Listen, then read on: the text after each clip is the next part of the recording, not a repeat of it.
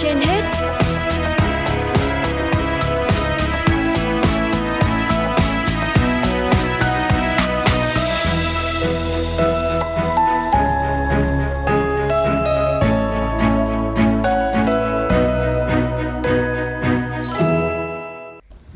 Thu Minh và Lê Thông xin chào quý vị thính giả đang theo dõi chương trình Sức khỏe trên hết của Đài Phát thanh và Truyền hình Hà Nội.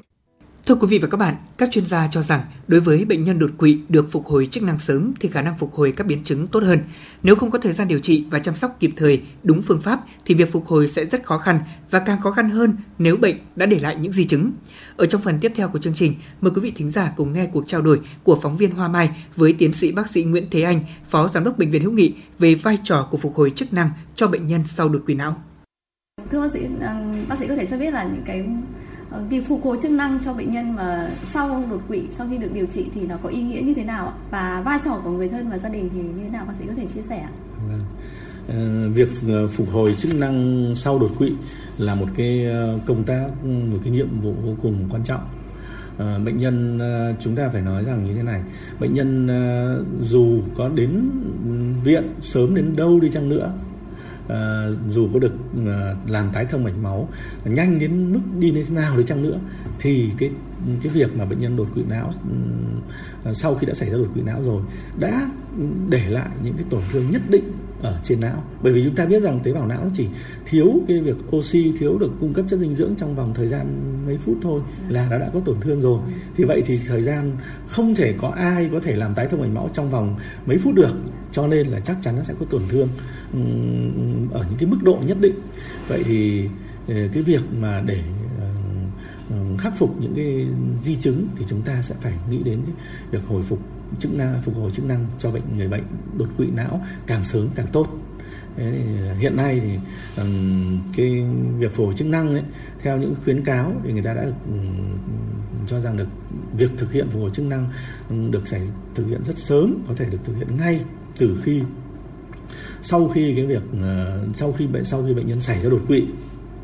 từ 24 cho đến 48 giờ là đã có thể tiến hành hồi phục hồi chức năng trừ một số những trường hợp đặc biệt ví dụ như là bệnh nhân đang đặt những cái uh, uh, có những cái kim lưu và những cái vị trí những cái động mạch uh, rồi những cái những cái can thiệp đặc biệt nào khác thì người ta mới trì hoãn còn lại nếu không thì sẽ phải thực hiện hồi chức năng sớm cho bệnh nhân.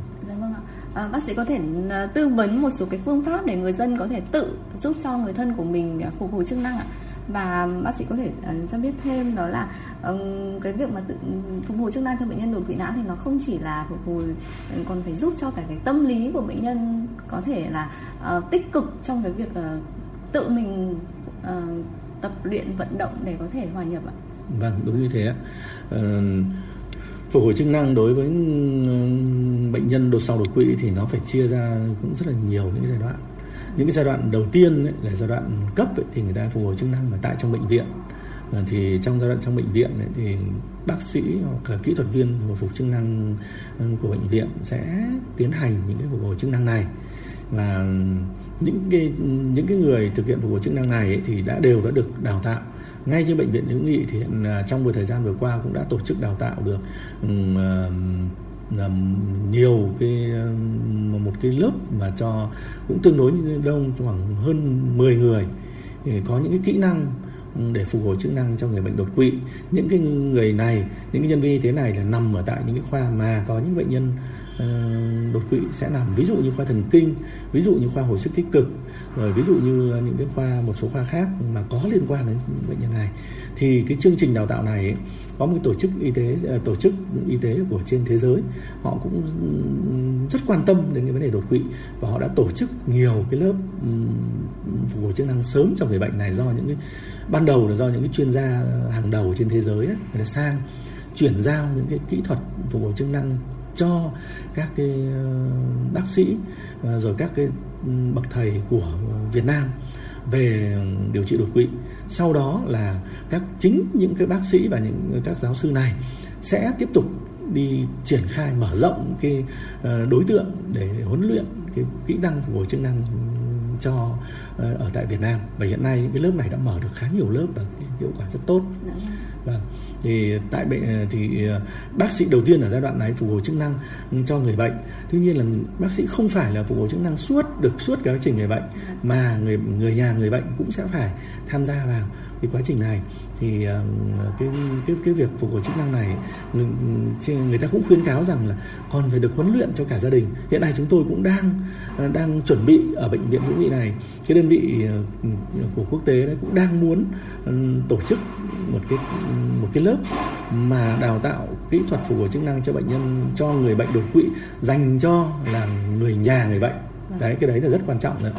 thì cái người nhà người bệnh phục hồi chức năng cho người bệnh là tức là sẽ là chính vì vì sao? Vì sẽ về sau người bệnh sẽ ra viện và nằm ở tại nhà. Ở nhà người, thì việc đấy thì gia đình người bệnh sẽ tham gia vào. Ngay cả trong bệnh viện người bệnh người nhà người bệnh cũng tham gia vào thì kết quả mới tốt được.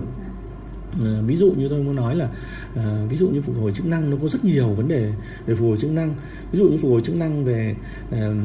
đánh giá những cái, cái cái việc bật cứng các cái khớp chẳng hạn. Người bệnh nằm trên giường một thời gian dài là các cái nó bị co cứng các cái khớp làm cho bệnh nhân hạn chế các cái việc uh,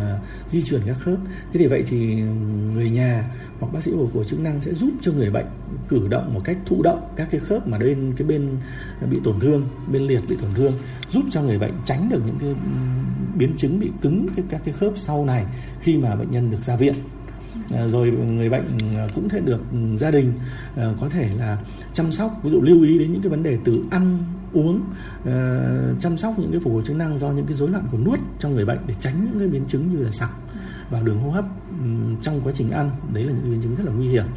rồi những cái việc phục hồi chức năng như là bệnh nhân có thể được uh, di uh, chuyển thay đổi những cái vị trí uh, thường xuyên để tránh những cái biến chứng như là loét như là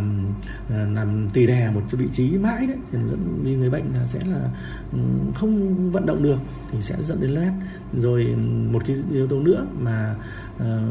chúng ta cũng cần quan tâm đến đấy là cái tinh thần của người bệnh. Người bệnh mà sau bị đột quỵ có thể người bệnh người ta bị liệt nửa người nhưng mà cái ý, tinh thần, ý thức người ta vẫn tiếp xúc được, vẫn rất tỉnh táo, vẫn tỉnh táo, vẫn biết. Thế tuy nhiên nằm một chỗ không có ai nữa thì cái ý thức bắt đầu nó sẽ chậm chạp, trì trệ lại và lúc đấy thì cái việc phục hồi chức năng về mặt nhận thức ấy là gì cần có những người ở bên cạnh nói chuyện này rồi trao đổi chia sẻ những cái uh, tình cảm rồi người, người ta thấy được đây là cái sự chăm sóc tích cực thì cái ý thức cái việc phục hồi nó sẽ có cái cải thiện nó sẽ tốt hơn cho người bệnh. Dạ vâng ạ. Và nếu như mà không được phục hồi chức năng thì có lẽ là những cái người bị bệnh nhân đột quỵ sẽ trở thành những cái gánh nặng rất lớn cho gia đình đúng không ạ? Dạ vâng, ạ. Xin trọng cảm ơn bác sĩ ạ. Thưa quý vị, để điều trị hiệu quả và phục hồi chức năng cho bệnh nhân sau đột quỵ, cần phải có thời gian và áp dụng nhiều phương pháp điều trị thích hợp. Trong đó, ngoài việc cho bệnh nhân dùng thuốc, cần phải kết hợp nhiều phương pháp điều trị khác như điều trị vận động trị liệu, ngôn ngữ trị liệu, hoạt động trị liệu, vật lý trị liệu, tập dưỡng sinh mới đạt được hiệu quả nhanh. Tuy nhiên, trong quá trình điều trị, quan trọng nhất vẫn là ý chí tinh thần, sự quyết tâm của bệnh nhân cũng như sự góp sức của gia đình trong việc chăm sóc hỗ trợ giúp bệnh nhân vượt qua được và đạt hiệu quả.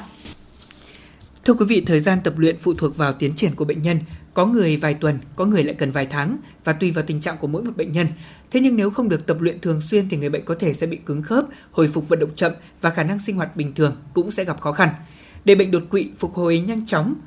trong quá trình chăm sóc bệnh nhân, người nhà cũng cần chú trọng đến vấn đề về dinh dưỡng, không để người bệnh dùng thức ăn lên men, chế biến sẵn hay là gây kích ứng như gia vị cay, nóng, trà, cà phê.